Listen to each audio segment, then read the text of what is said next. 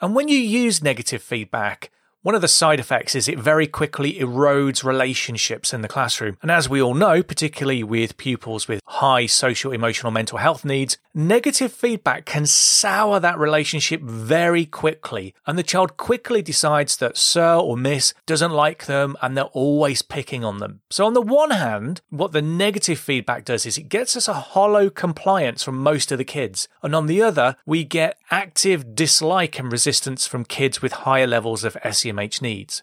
Welcome to the School Behaviour Secrets podcast. I'm your host, Simon Corrigan. My co host is Emma Shackleton, and we're obsessed with helping teachers, school leaders, parents, and of course students when classroom behaviour gets in the way of success. We're going to share the tried and tested secrets to classroom management, behavioural special needs, whole school strategy, and more, all with the aim of helping your students reach their true potential. Plus, we'll be letting you eavesdrop on our conversations with thought leaders from around around the world, so you'll get to hear the latest evidence based strategies before anyone else. This is the School Behaviour Secrets Podcast.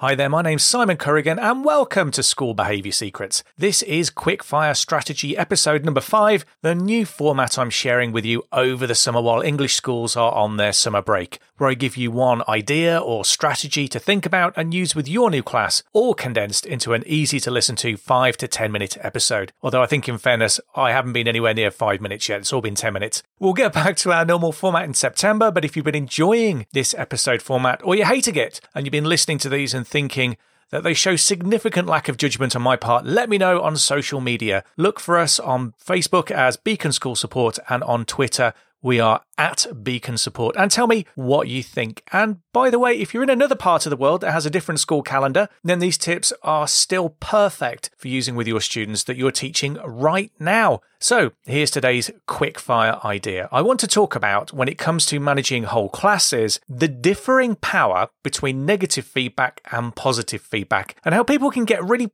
polarized by these ideas, and in my opinion, they get positive and negative feedback wrong. So let me start by asking you a really simple question that you probably heard people like me ask you before. When we're working with kids, whether we're talking about their behavior or their learning, which is more powerful?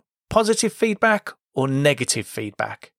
When I ask a room of teachers this question, saying some training, and I give them time to think about it and talk about that question in groups, they nearly always come back with the same answer positive. They say that positive feedback is way more powerful than negative feedback. So, this is actually wrong. Negative feedback is actually two to three times more powerful than positive feedback. And we spoke about this in a previous podcast episode. If you doubt the truth of what I'm saying, think about the last time you had a senior leader come in and observe you teach. At the end of the observation, they'll have given you feedback, and most leaders give feedback in the form of, well, let's call it, you know, a poo sandwich because it's, you know, on the podcast, there might be kids listening which means they'll give you two positives about your performance with a piece of negative feedback sandwiched in the middle. Now, on your drive home, are you thinking about those two lovely comments your senior leader made about the way you planned your lesson or how you interacted with the kids? No, of course not. If you're like most people, you're 100% laser focused on the negative feedback you got. That negative feedback is so powerful, it swamps the far weaker positive comments you got from the leader. And we know from research, mostly from economic research, that negative feedback is more powerful than positive feedback. But all of this is a diversion because I actually asked you the wrong question. I asked which is more powerful, positive or negative feedback.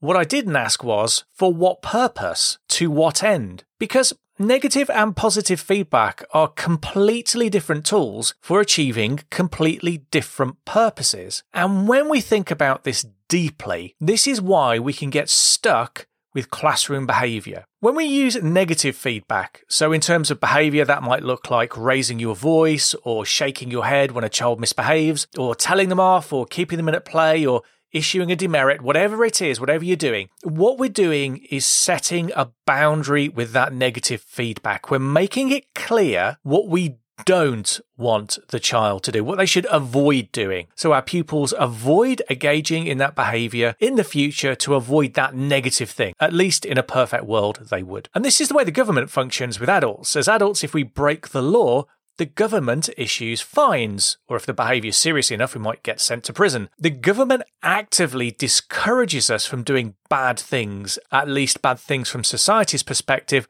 with fines and laws and threats. This negative approach in the classroom and in society encourages compliance.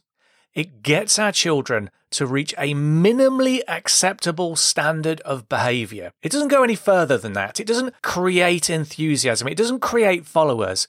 It doesn't engender excitement or build any intrinsic motivation. It creates a sort of cold, sterile, joyless compliance. And when you use negative feedback, one of the side effects is it very quickly erodes relationships in the classroom. And as we all know, particularly with pupils with high social, emotional, mental health needs, who often have low resilience and poor self esteem when compared to their peers, negative feedback can sour that relationship very quickly. And the child quickly decides that sir or miss doesn't like them and they're always picking on them. So, on the one hand, what the negative feedback does is it gets us a hollow compliance from most of the kids. And on the other, we get active dislike and resistance from kids with higher levels of SEMH needs. So now let's think about what positive reinforcement does. It does the opposite. It builds relationships slowly over time. I heard a great definition of what a trusting relationship consists of, by the way, and it was in the field of divorce and adult relationships. And the definition was dozens of tiny positive interactions spread out over time which by themselves mean nothing. Positive reinforcement does all of the things that negative reinforcement by itself can't do.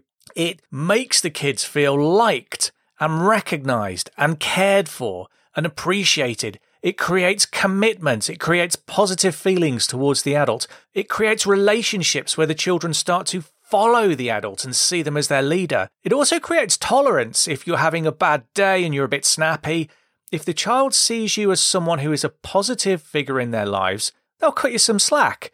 If you need to pick them up on some aspect of their behavior, they'll be more likely to be accepting of your constructive criticism because that criticism is in the context of a positive relationship. You don't get that through negative reinforcement and boundaries alone. But, and I think this is where some educators make a mistake, is they say, right, so positive reinforcement is brilliant. It does all of these great things. So maybe we don't need any of the boundaries and negative input at all. But without clear boundaries, what we end up with is chaos. What we tolerate speaks as loudly as what we promote. And unfortunately, this is human nature. There are a small group of children out there who, if they think there are no consequences for their behavior, they will exploit the system and they will do what they want with it, even if it disrupts the learning of others. They need that negative boundary to contain their behavior and succeed in school. And if you look at systems like restorative practice, those practices aren't about removing consequences and boundaries for behavior. They're about using natural consequences Things like understanding the impact of your actions on other people and caring about them. Doing something to make good the relationship that's been damaged by your own behavior. It's more than just saying sorry, it's finding a natural consequence that the child can logically see I need to do this now to make the situation good again.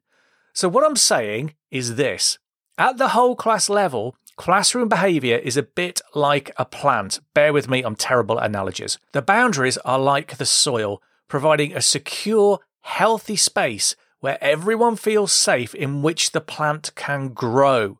Positive feedback is like the sun, helping the plant grow and flourish above the ground. The plant needs the soil and the sunlight, not one or the other. If the plant has sunlight without any soil in which to place its roots, it dies.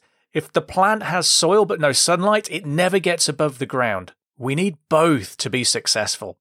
And of course, as I said at the start, I'm talking about whole class management in this episode. I'm not talking about addressing the needs of individual kids who may have underlying reasons why they're overwhelmed at school or don't have the emotional skills to cope in the classroom. In order for our boundaries to be fair to those kids, we've got to look at their environment, and their individual needs and give them the support they need, the boost up they need, before we can fairly say the boundaries we consistently apply to the other children can also be applied to them because for those kids, negative feedback while being denied support is actually tyranny. And that's it for today's quickfire strategy episode. If you liked today's episode, don't forget to share it with three friends who would find it useful. Simply open up your podcast app, hit the share button, and your app will help you send a direct link for this episode through text, emails, messaging, or whatever. And if you've enjoyed the podcast today, while you've got your podcast app open, remember to hit the subscribe button so you make sure you don't miss future episodes. And don't forget, if you work with kids with challenging behavior and you're not sure why they're acting the way they're acting, we've got a download that can help.